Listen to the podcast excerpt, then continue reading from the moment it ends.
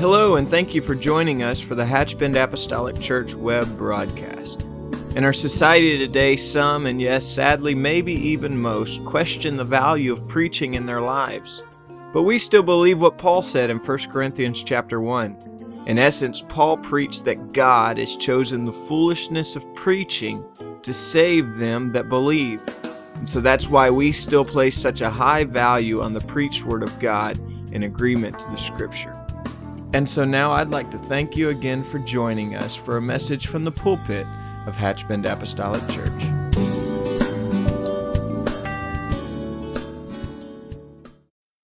Thanksgiving, the month of November, and jump straight into December. And the Christmas season is upon us. Uh, the gentleman there in our video used the word ponder. And uh, I can't help but ponder he's not here this morning, or he's in the back, so this won't give him the big head. But Pastor's message Tuesday night about being thankful. And over the last few days, I've rolled it around in my head how good God has been to me. And I can't help but come up with one word that may seem a little unorthodox, but it keeps rolling over in my mind unworthy, unworthy, unworthy. I am unworthy of the grace and the goodness of God, and I'm thankful for that today. As you've uh, observed this morning in our video presentation, we are entering a new series, and the title of this series is going to be called Mary Did You Know?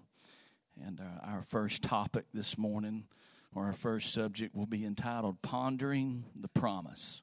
How many's got a promise from the Lord? How many's had a promise?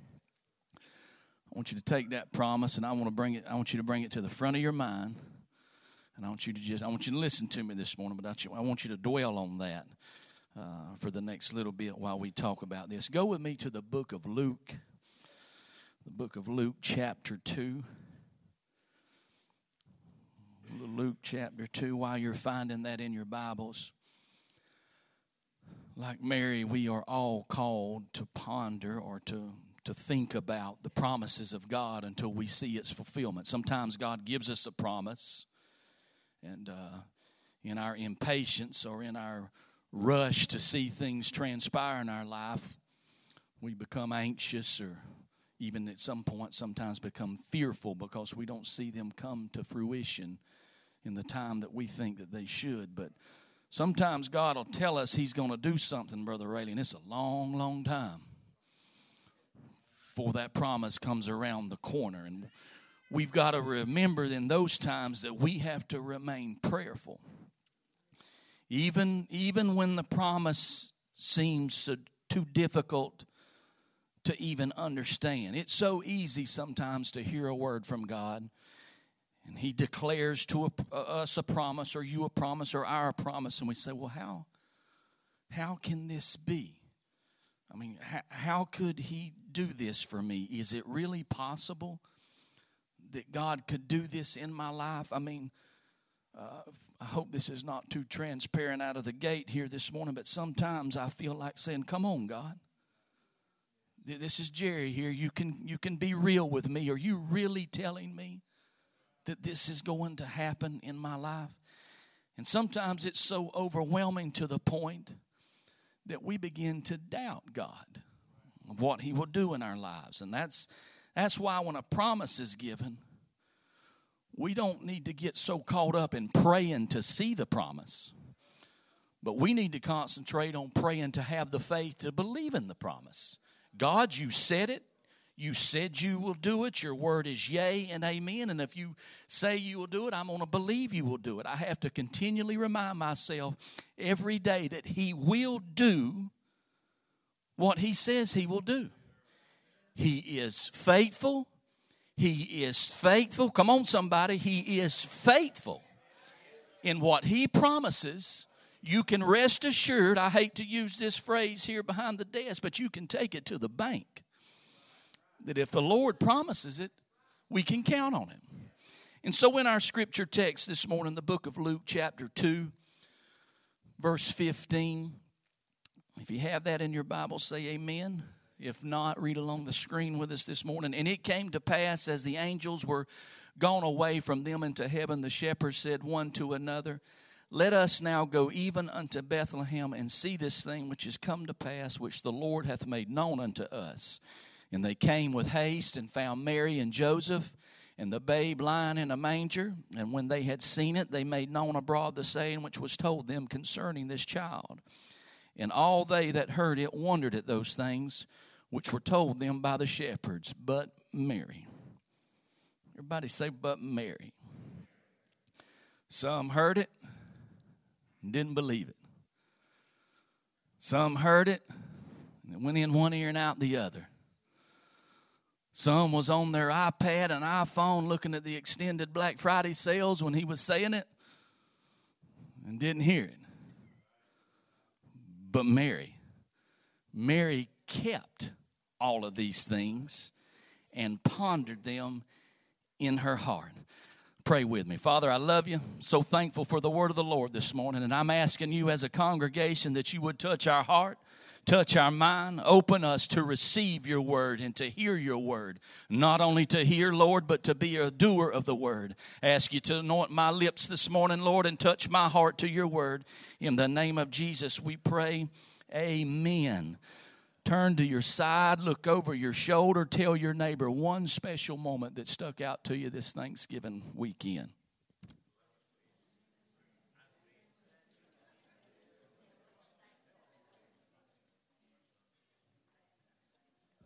Must have not been very many special moments. It must have been quite a surprise when this angel appeared before Mary we know that it was a fearful experience because Luke 1 and 30, the angel said, Fear not. So we know that Mary was facing some fear and anxiety, and that's not all that was in this message. The angel brought some other things that had the potential to generate some fear. I mean, this was a young woman, and Mary was going to have a child, and the child would be the Messiah. He would be uh, the Savior of his people from their sins. And so this entire matter was somewhat overwhelming. And undoubtedly, the thoughts would run through Mary's mind what are people going to think? What are, what's my family going to think? What's Joseph going to think? Will he reject me? Will everyone think that I'm a liar? Will they think that I have committed the unthinkable? Will they think that I have committed adultery? Will they disown me? And please don't take this out of context or misunderstand me this morning.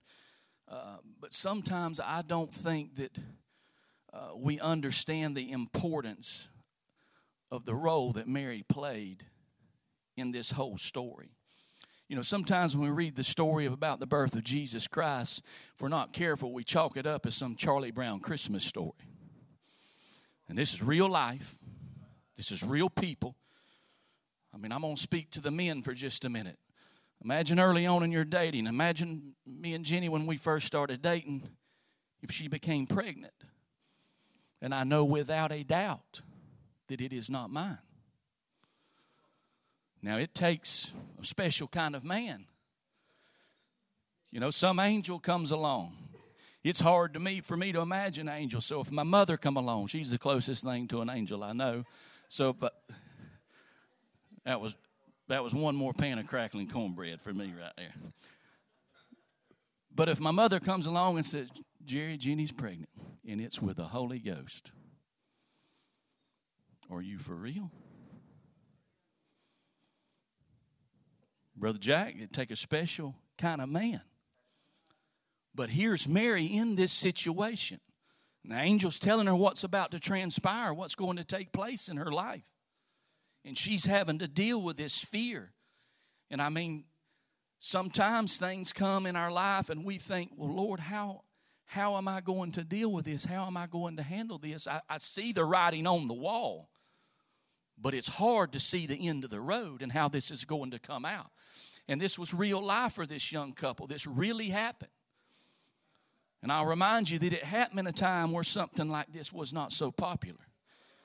In this world we living in now, this ain't even a blip on the radar. But in this day and time, there was women being stoned for this very thing. So this is real life. But Mary knew that it wasn't true about her, her infidelity or her promiscuous. She was innocent. And even though the angel had declared, You have found favor with God, she had to be rolling it around in my mind. How have I found favor with God and yet being put in this situation?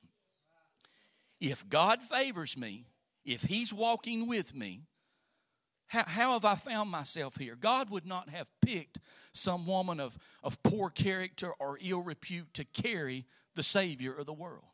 So he knew what we was, he was doing, and yet, in Mary's eyes, how, how could this be favor? How could the favor of God bring such reproach on my life? If God is supposed to be with me, if God is walking with me, how, how is this transpiring and, and makes me out to look like a bad guy, if I could use that word? These thoughts, no doubt, would have flooded her mind, and it would have been reasonable to conceive that her conception was overwhelming on many fronts because this was a heavy load to bear for such a young woman.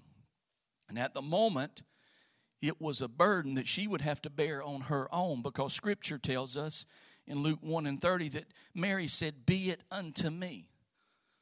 And this is how the angel found Mary. She found her alone. And I'm sure Mary had to wonder would this be the rest of my life? Would I be alone? Alone with thousands of thoughts flooding my mind. Amongst thoughts, however, there was one thought that would seem to stand out to Mary. One promise amidst all the chaos that was taking place, amidst everything that she had been overwhelmed with and flooded with, there was one promise, something that was encouraging that came to her from this from this message from this angel and she could only dream of how wonderful it would be to be a part of this plan of God. Even though she would have to endure some trial and some hardship, if this came to pass, Mary was thinking how blessed it would be to be a part of this. You know, in some of Paul's writings, he stated, and I'm paraphrasing, if there be any good things, think on these. And sometimes in life, we face some chaotic times and we don't understand how we're going to get through, how we're going to make it to the end. But if you've got that promise in the front of your mind that I asked you to bring there just a few moments ago, sometimes you have to take hold of that and take a, a firm grip on it. And you hang on to that and you think on these good things and you don't give up and you keep pressing through and let the Lord lead and guide us through the situation that we find ourselves in. You see, to be chosen by the Lord for an important task is a tremendous honor. Mary was such a person. She had been handpicked by the Lord, she was highly favored. We may ask today, what does it mean to be highly favored? What, what, what does it entail? What are the qualifications? What, what is the responsibilities that come with being highly favored? In our text and further along in this story this morning, we're going to gain some insight about the favor of God by looking at Mary's life. And, and what amazes me is Mary didn't chase God's favor. We don't find Mary praying. We don't find Mary fasting and seeking God to do something great in her life. Mary just simply lived in such a way that she became a type of person that God wanted to put favor on. Many people desire the favor of the Lord. For some, it's simply to have the blessings of the Lord in their life. They, they want all the goodies that God has to give, they want all the good stuff. And for others, it's to have the blessings of God on their life so that they can do a work for the kingdom of God. They, they don't care about what they can get or what God's given or who's getting the credit or whose name's on the front out front. All they are concerned with is the gospel and the kingdom of God and it being furthered. For some, it's the comfort of knowing that the hand of the Lord is upon their life, and for others, it's knowing that God is using them for greater good of the kingdom of God. Many people desire God's favor but many fail to understand what that truly entails. Some people may think that God's favor will generate uh, favor with people. That that's not always necessarily true. Mary was, as we read, was highly favored by God, but she was not highly favored by the people of her generation. You might even argue this morning that Mary was quite disliked for what was taking place in her life. Something else worth considering is that although many people desire the favor of the Lord, few obtain it. And in reading the story, we may ask, why was Mary favored and not some other young lady? What made Mary stand out? What did Mary do in her life that drawed the attention of God to her? And in doing so, it appears that Mary had some character traits that appealed to the Lord, some things that made her stand out that he took notice of. Isaiah 66 and 2 offers some insight. It says, For all those things hath mine eye hand made, and all those things have been, saith the Lord. But to this man will I look, even to him that is poor and of a contrite spirit, and trembleth at my word. Isaiah says, in essence, that God's favor on a person's life is the result of humility, reverence, and obedience to God's word. We can see all of these in Mary's life. And we might ask, what traits did she possess? What was it that caused God to favor her? Well, this morning I'll tell you that it was her openness, her humility, and her obedience. You see, Mary was open, not just to anything, but Mary was open to the things of God. Although the angel came bearing a message that was quite difficult to comprehend and understand, Mary listened. She listened to what the angel had to say. But that's not all. She not only listened, but she engaged in conversation. How shall this be? She said, seeing that I know not a man. Although she struggled understanding, she did not close herself to the idea. She remained open to the possibility. And sometimes Ladies and gentlemen, we have to realize that we're not going to understand everything that God is doing in our life. And just because we don't understand it doesn't mean that we shut it off, that we discontinue it, that we don't trust the process of the Lord. Sometimes we have to just continue walking or continue pursuing. We have to trust and believe that He is abundantly able to do above and beyond what we can even think and imagine or ask. Number two, Mary was humble. First, she was open. Second, she was humble. She did not act in any way that suggested or thought she was special. In other words, Mary didn't have an encounter with an angel and then walk around like some super spiritual warrior. She didn't have her nose in the air. Mary remained humble, even though the Lord was working on her, through her, and with her she kept a right attitude. Matter of fact, in Luke 1 and 38, she said, I am the servant of the Lord. And thirdly, Mary was obedient. In her obedience can be seen in her words in Luke 1 and 38. She again, I repeat, said, Be it unto me. She didn't understand it, she couldn't comprehend it, but she said, Be it unto me.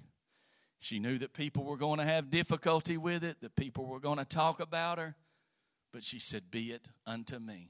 She knew that there may be trouble with Joseph. He could abandon her, he could leave her. She knew not what the future would hold once the, the light was unveiled about what was about to happen, but she said, Be it unto me. Openness, humility, and obedience. Traits of a person with divine favor were the traits that Mary possessed. And this is why she was highly favored of the Lord. But that's not all. See, Mary was drawn to the, to the deep things of God. She was not a shallow person. See, a shallow person will not ponder things. Shallow people just simply live in the moment. As my mother would call it, they fly by the seat of their pants. And they never know where they're going or what they're doing. But not Mary. Mary was someone that would ponder, think about, mull over, resolve the things of God. She was drawn to things beyond her comprehension, to bigger things, to great things. Mary was drawn to God things. Sometime later in the story, at the time of the birth of Jesus, shepherds appear and they find Mary and Joseph and the babe lying in a manger, and they declared what the angels had said to them. The Bible says, Luke 2 and 19, and we read this earlier that Mary kept all these things and pondered them in her heart. Notice that Mary pondered in her heart the things she heard. So this suggests she did not understand it, she didn't comprehend it, and she didn't get it. But God said it, so she wasn't going to disconnect or shut it off. Pondering suggests that Mary struggled with God's will, but Mary didn't get a bad spirit about it. And this is something that we can all take notes on this morning, especially me. It's, it's one thing to struggle, and it's okay to struggle with the will of God and keep a right spirit. But it's another thing to struggle with God's will and get all bent out of shape and mad with the church and mad with the world and mad with God about it. God can't, God cannot and will not work through us and with us in a bad spirit. You say, I'm, I'm used mighty of God. I, I, God does great things through me and, and, and around me. But you can't come into this house and have a yeehaw Holy Ghost filled service and think that just because we was in the presence of God for just a few moments that we can run out into the world and God's going to do things great through us or great with us when we got a bad spirit towards someone in the church, towards someone in our family, towards someone on our job. God's not going to work through people whose spirit and attitude are not right. You say, Well, I felt the Holy Ghost. My, I, I, the hairs on the back of my neck stood up. My, uh, the hairs on my arm stood up. I felt the Holy Ghost, and so God's working through me. Don't mistake the feeling of the Holy Ghost for God using you. People feel the Holy Ghost all over the world in places beside church, and God's not using them. God's dealing with them, and they misunderstand what the concept is. God's looking for people with a right spirit and a right heart that no matter what happens, no matter what life throws at them, no matter what obstacle they face, they say, I will not I will not allow the enemy to put a bad spirit in my heart. I will not allow bad thoughts to come into my mind, but I'm going to keep a right spirit, a right heart, a contrite heart, and I'm going to let the Lord use me and work through me. And we see that by Mary pondering. She had a channel by which others received or were blessed because Mary didn't cut it off. Because Mary said, I don't understand it but I'm just going to keep trusting you, Lord. And I'm going to I'm going to trust the process and I'm going to allow you to work in my life. Because Mary made that decision that day, you and I are here saved today. You know, sometimes we face something in life and we say, My gosh, if you love me, if I really had favor on my life, why are you allowing this to happen to me? Why am I going through this? Why am I struggling with this? Why am I facing this? And we get a bad spirit about the particular place that God has us in this, this season of our life. When all along, God knows the end from the beginning, and He sees down the road two months. He sees down the road six months. He sees down the road a year. And the situation that you find yourself in today, He's got you there.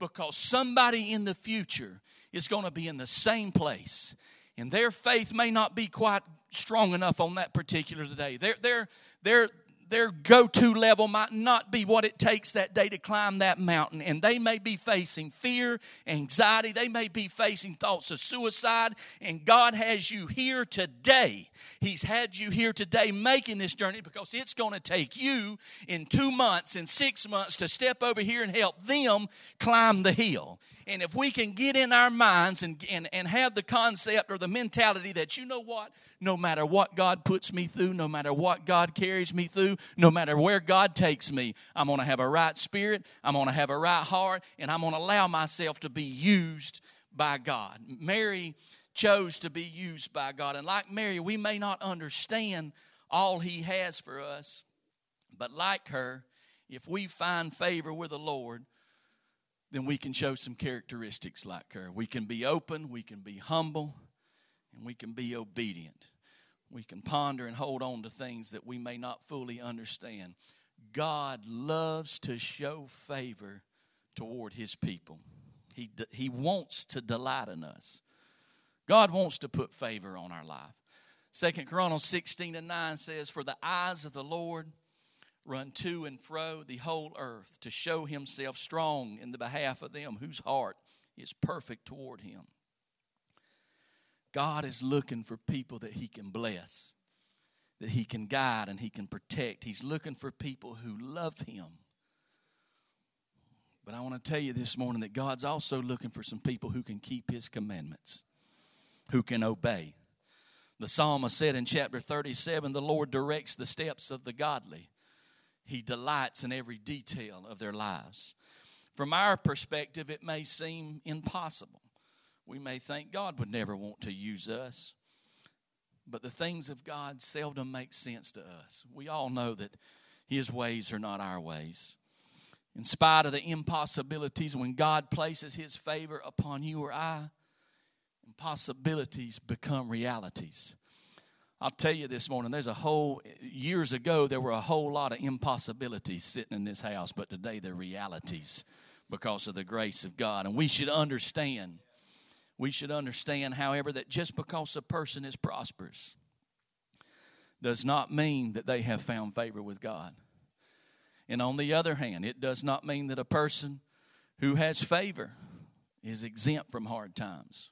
Mary's a good example of that this morning. She was favored, but she faced tremendous difficulties.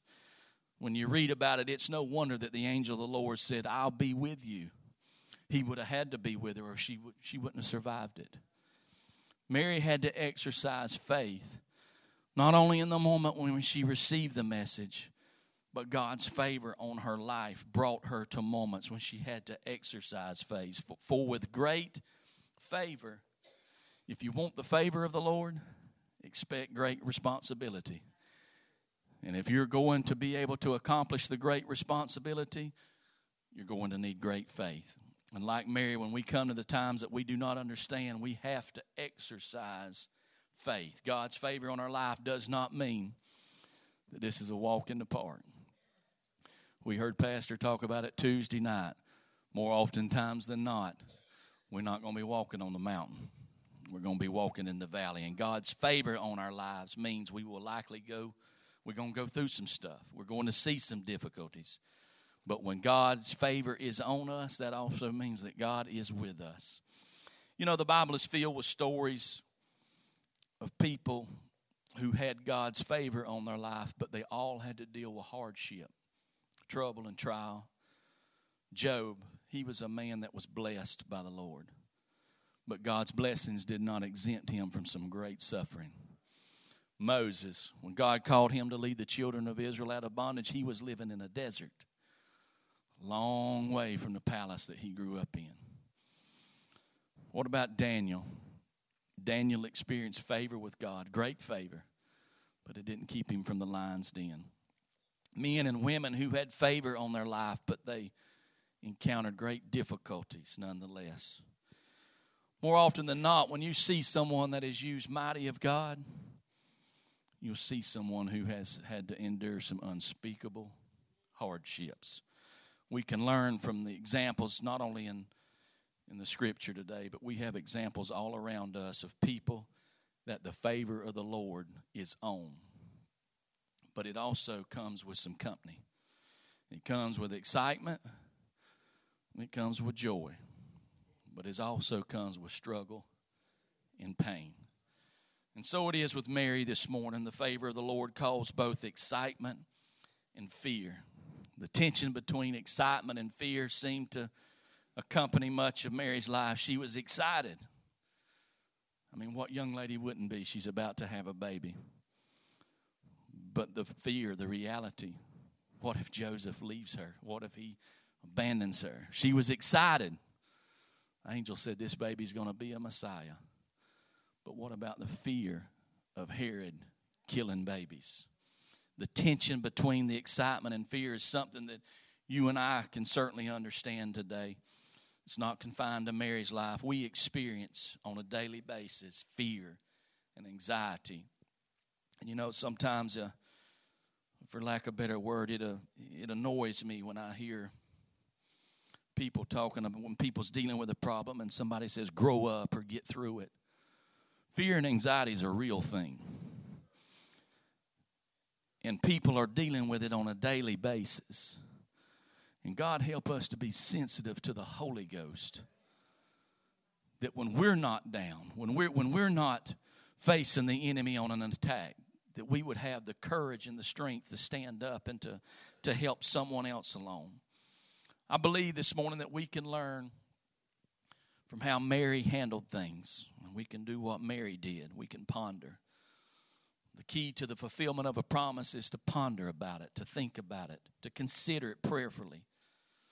We may not understand it, but if we'll think about it and pray about it and position ourselves to live out God's favor on our lives, we've got to be in position. When we talk about being used of the Lord, more oftentimes than not, I understand there are special situations, but God's not just going to pick somebody up, drop them in a place, and let them go to work for the kingdom of God.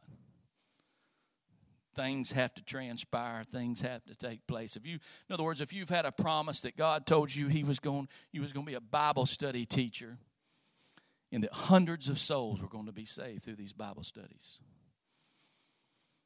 well it would not be in your best interest to sit idle and wait for god to pick you up and drop you in the middle of a bible study or somewhere to start teaching bible study so we have to position ourselves, and I'm not trying to insult your intelligence this morning, but we have to position ourselves to be a Bible study teacher.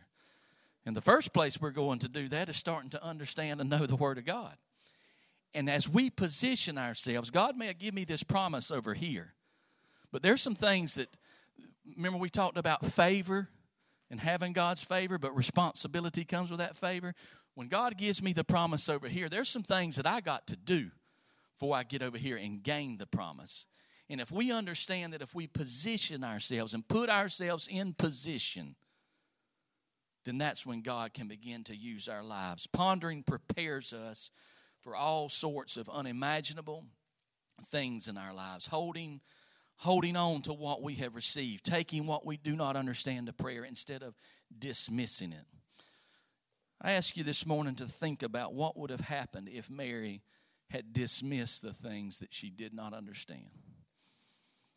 What if Mary would have said, Nope? I know in reality God would have chosen somebody else and he knows what he's doing, but if Mary would have said, Nope, I don't feel like I can pull that off, I don't feel like I'm adequate enough, I just don't think I can do that, Lord. I wonder how many times that the Lord has nudged at our heart in the grocery store, at the Parts house, and said, They need a word of encouragement. They need you to speak something into their life. Lord, I don't know if I can do that. I don't I don't think I'm prepared to do that, and I don't think that I'm capable of doing that. And a lot of times we fall prey and privy to the fact that the enemy tells us that we can't be used by God for whatever reason. There's a multitude of reasons. Whether it's age, whether it's intelligence or knowledge or whatever your whatever may come to your mind. But God wants to put favor on our lives, and God wants to use every one of us for the kingdom of God. But the biggest lie we fall prey to from the enemy is that we can't do it or that we don't measure up or that we're not good enough or that we're just not worth it. But if I could leave you with one thing this morning, don't, don't allow the enemy to convince us that the kingdom of God does not need us. Because your worth is so much more valuable to the kingdom of God and the devil will paint, paint a picture of how the church don't need us, how the church family don't need us, how the kingdom of God don't need us. But the kingdom of God needs you. The kingdom of God needs me.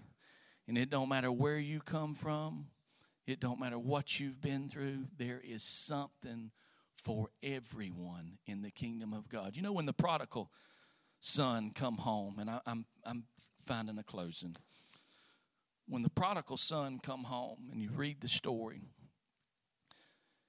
you almost brother really i don't understand how it ever got to the point where he felt like he had to go eat with hogs.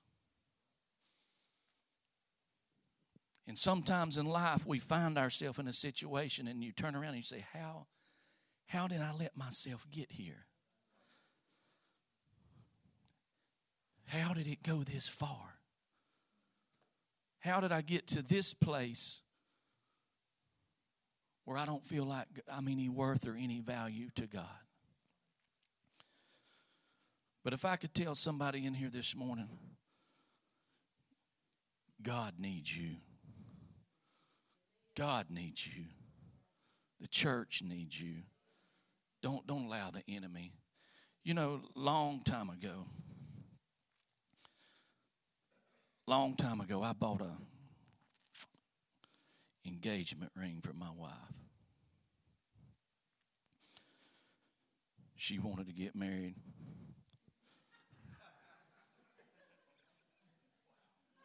I, I wanted to get married. You, let me see your ring.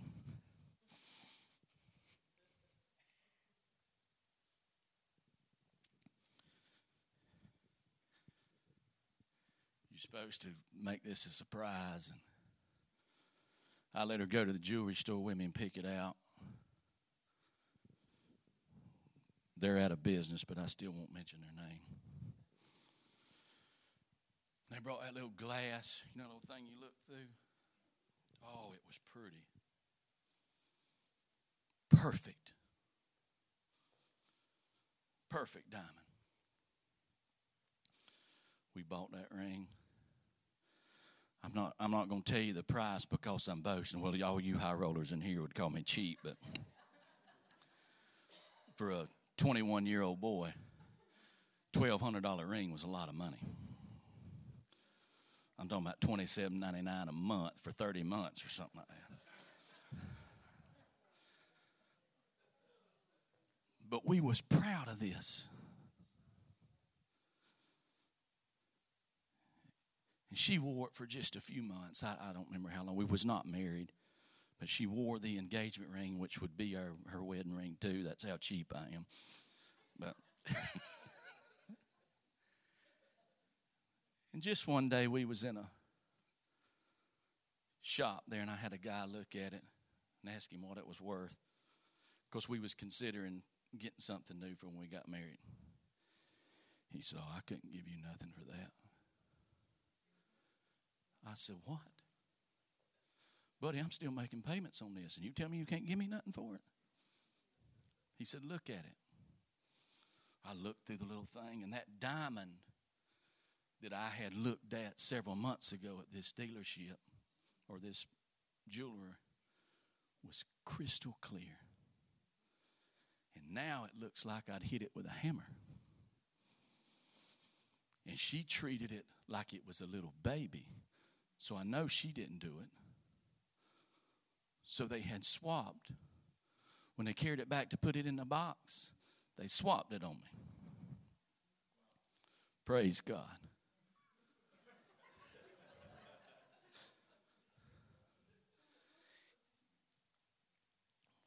So the first impulse was to be upset.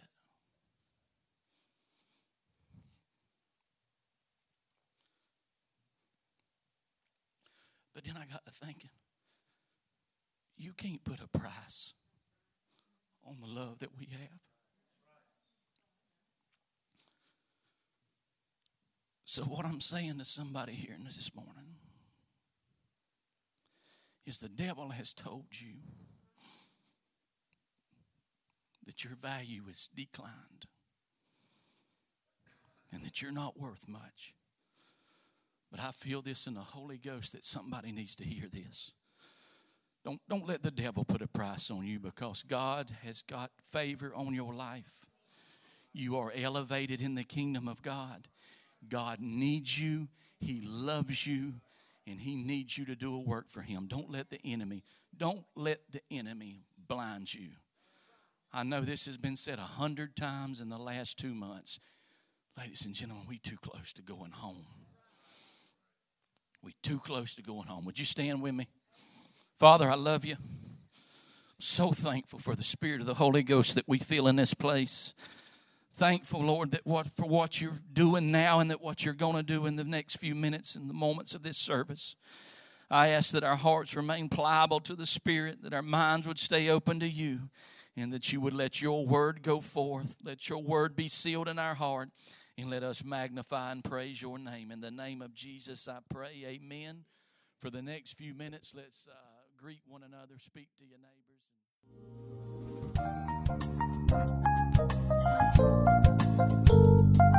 This message has been brought to you today by the Media Ministry of Hatchbend Apostolic Church. We pray that it's ministered to you in some way, and we'd like to take this opportunity to invite you to join us in service here at Hatchbend Apostolic. Our Sunday services begin at 10 a.m. and our Wednesday night service at 7:30 p.m. For any more information or to speak with our ministry staff, please feel free to call our church office at 386 935 2806, or you can visit the contact link here on our website. Again, thank you for listening, and we pray God's richest blessings on you and your family.